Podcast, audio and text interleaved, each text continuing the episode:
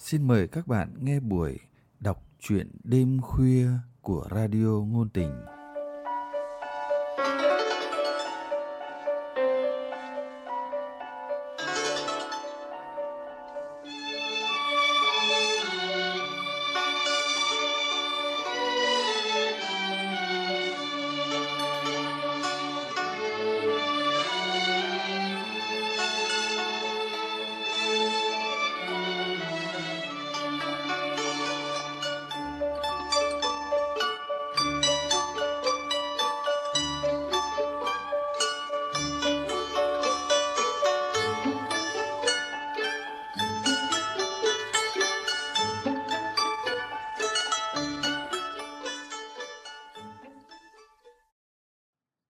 Bạn thân mến, trong chương trình đọc truyện đêm khuya hôm nay, mời các bạn nghe truyện ngắn Cô đơn trong vòng ôm của anh của nhà văn Võ Hồng Thu do Lâm Ngạn đọc.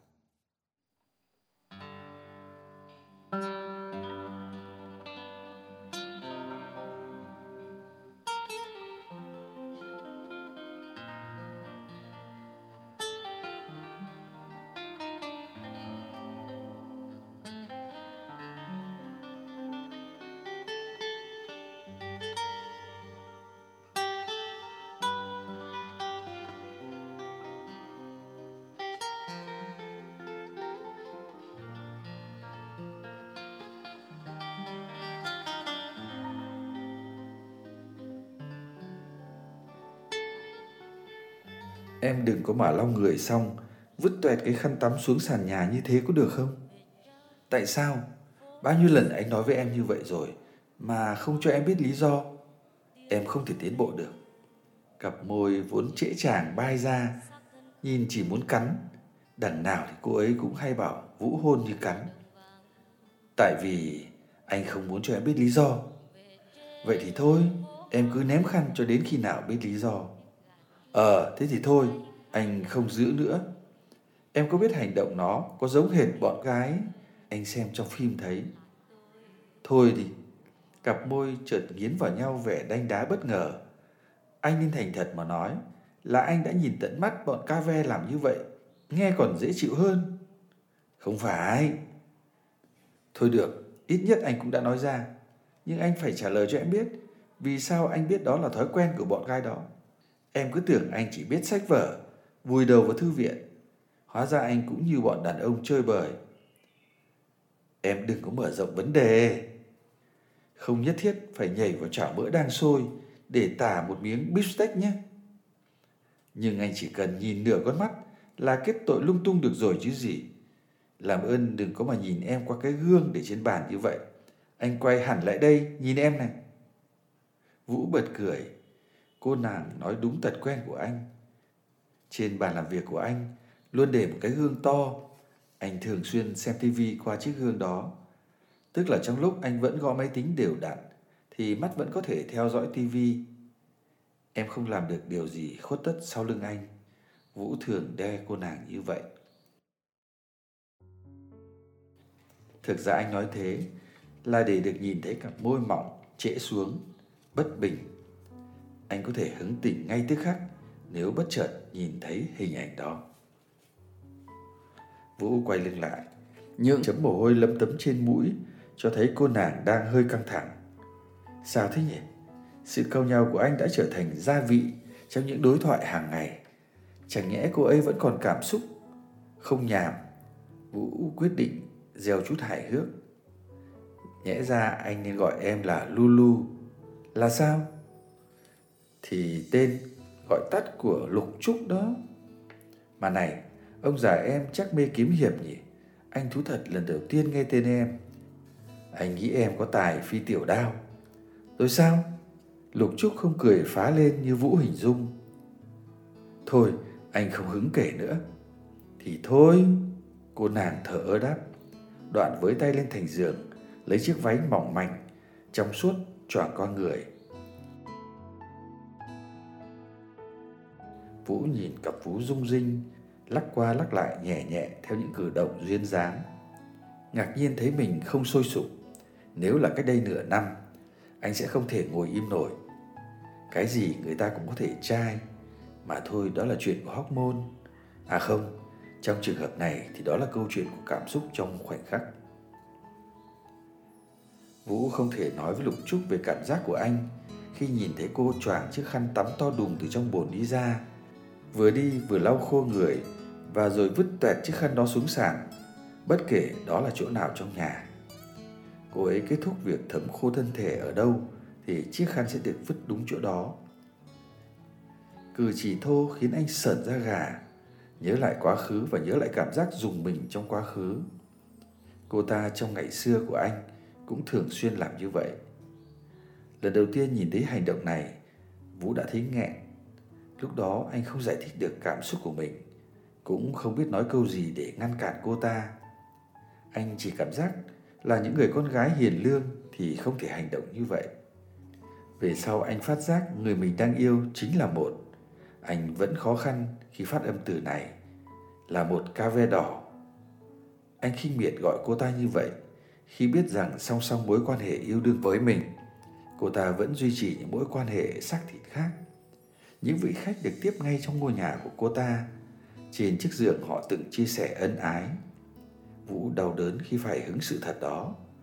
Cô ta nhờ anh chữa điều hòa trong phòng ngủ, và vì thế anh lại phát hiện được hai camera giấu khéo léo, chĩa thẳng xuống giường ngủ. Từ hình ảnh và bộ nhớ camera tuy ít, nhưng dù vũ muốn lừa dối bản thân đến mấy, cũng không thể nhận rằng đó là chính mình. Vũ choáng váng, gần như bị trầm cảm trong thời gian dài về sau, anh vẫn sợ nhớ lại những cơn điên loạn của mình khi tra khảo cô ta. Cô lắp camera để bẫy bọn sếp của cô, đúng không? Dĩ nhiên là vũ hỏng moi gì được câu trả lời của cô ta. Nhiều năm tháng sau đó, vũ vẫn tự hỏi, tại sao cô ta cần làm như vậy? Cô ta đường binh rất sáng, vì cô ta thông minh, biết tới biết lui, không cần đem thân cho xếp giày vò cô ta cũng có vị trí đáng ao ước ở cái tuổi còn khá trẻ. Rõ ràng không thể vì lạc thú bản thân. Dĩ nhiên điều này thì vũ không bao giờ chịu nổi. Anh vẫn tự hào mình chuẩn 6D dai dẳng, dồn dập, dẻo dai. Sự nhớ nhớp đó ám ảnh vũ đến nỗi rất lâu sau đó, anh vẫn bị ghê ghê mỗi khi công việc của anh phải gặp những xếp bà nho nhỏ ở những cơ quan nhà nước anh mang sẵn định kiến rằng ghế họ ngồi được đóng bằng những bản hợp đồng, đùi vú, bất thành văn. Và luôn thể dai dẳng nỗi ám ảnh rằng đàn bà thường vứt khăn tắm giống như cô ta sau những cánh cửa phòng khách sạn.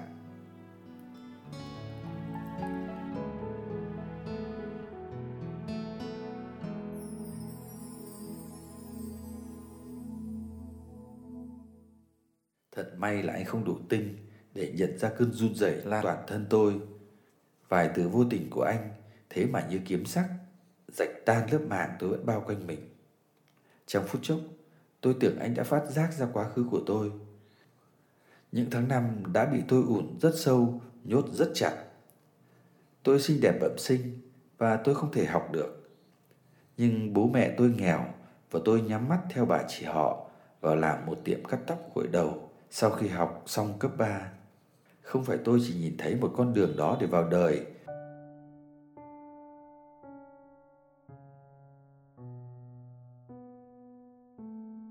nhưng tôi chọn cách dễ nhất. Nhờ khéo tay mà tôi có nhiều khách quen, nhưng về sau tôi mới phát hiện ra rằng khách họ hay đề nghị tôi bởi vì cơ thể tôi gây cảm giác mềm mềm ấm ấm của cục bông.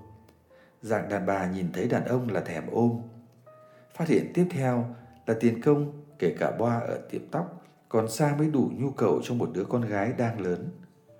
Tôi không quá khó khăn để đi chơi thân mật với khách. Ngay từ lần đầu tiên, có lẽ đó là một phản xạ có điều kiện. Ở tiệm tóc, các chị kể cho nhau nghe những câu chuyện đàn ông đàn bà, trao đổi hết sức tự nhiên.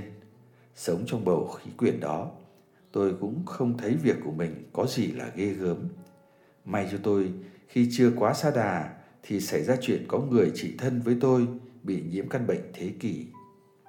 Tôi chứng kiến những cơn đau vật vã kinh hoàng của chị ấy mà hoảng hốt. Nó có tác dụng hơn nhiều với sự tuyên truyền, phanh kít lại cuộc đời tôi. Tôi nhận ra mình đang lao dốc. Lập tức tôi bỏ việc, tìm đến một tiệm tóc khác, quyết tâm sống khác đi. Duyên vận cho tôi gặp Vũ, anh không mảy may nghi ngờ những gạch đầu dòng đơn giản về tôi. Một cô gái mới quen, con nhà nghèo, đi làm tiệm tóc ban ngày, tối theo một lớp trang điểm, rồi lớp nêu định mở tiệm. Lần nào anh đến tiệm, cũng đúng lúc tôi đang bận chăm sóc cho một ai đó. Thử hỏi làm sao anh không tin vào sự ngoan ngoãn của tôi. Tất nhiên là tôi không tin. Anh phải lòng tôi chỉ vì những đức tính của một phụ nữ mà tôi đang chứng minh và tôi sở hữu. Có lẽ không có chuyện tình cảm nếu như tôi không đồng thời là chủ nhân của một làn da trắng xứ, một cặp môi dày đầy nhục cảm, hôn hai mẹ mới biết. Là vũ đùa thế, và bộ ngực bất cứ ai nhìn thấy thấp thoáng đều sẽ có cảm giác vò nắn bao nhiêu cũng không thỏa cơn khao khát. Vũ đưa cô đi dự hầu hết tất cả các sự kiện mà anh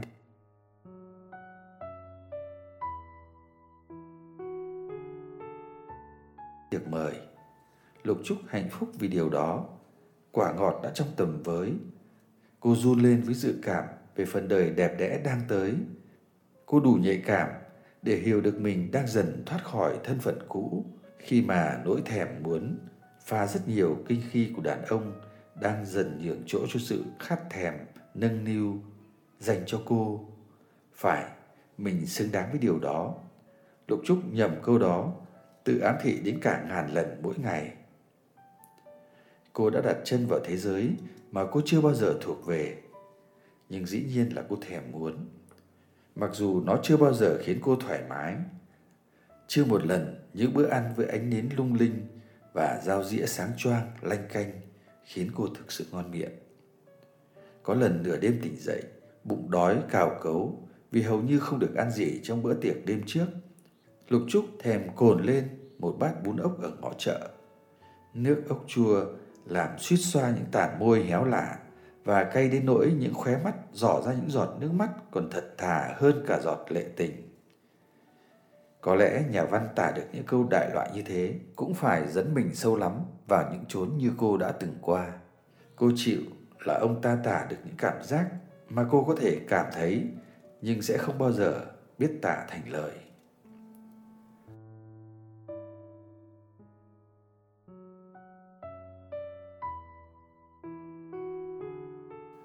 Ờ, đẹp thì có đẹp nhưng nhạt nhẽo, khác nào cốc trẻ đỗ đen không đường.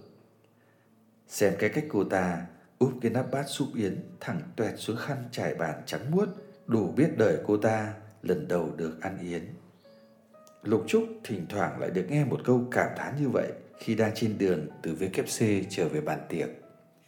Tai thính không phải bao giờ cũng có lợi, nhưng chắc là toàn bộ cơ thể của cô đang bị căng thẳng nên thính giác của cô nằm ở từng tế bào. Chỉ thoáng qua vài lời độc địa là cô đã biết người ta nói về ai.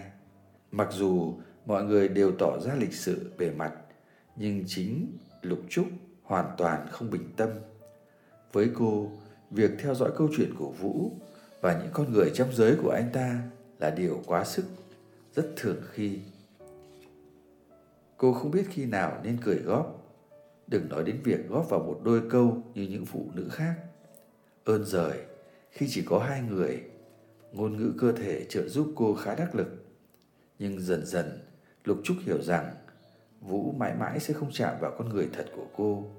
Không phải con người nhơ nhớp mà cô muốn quên được hẳn đi. Cô gái hồn nhiên với những nhu cầu giản dị, thậm chí tầm thường so với thế giới của anh. Nhưng đó lại là những điều khiến cô hạnh phúc.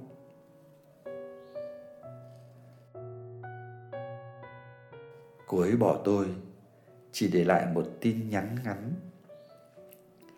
Em không chịu nổi nỗi cô đơn trong ngôi nhà của anh. Lúc này tôi mới nhận ra rằng, Tôi không biết gì nhiều về cô ấy. Tôi chưa một lần về ngôi nhà cô ấy sống cùng cha mẹ Và các anh chị em mình. Đó là điều tôi lần lữa mãi. Dự định sẽ thực hiện khi tôi muốn cưới cô ấy, Nhưng hóa ra là cô ấy nắm quyền chủ động, Chứ không phải tôi. Tại sao cô ấy nói rằng cô ấy cô đơn cả khi nằm trong vòng tay tôi? Khó thế nhỉ? Chân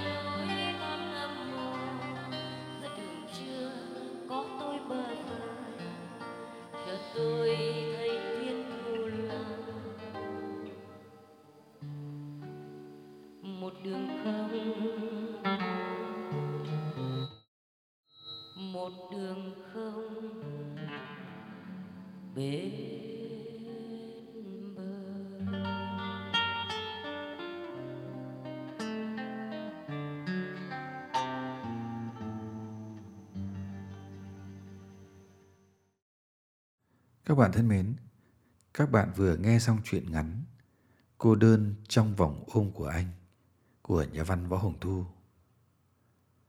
Để tiếp tục theo dõi chương trình, mời các bạn nhấn nút đăng ký và mời các bạn nhấn nút like nếu các bạn thích thú những câu chuyện này. Chương trình đọc truyện đêm khuya của chúng tôi xin tạm dừng ở đây. Xin hẹn gặp lại các bạn vào chương trình sau. Thân ái, chào các bạn.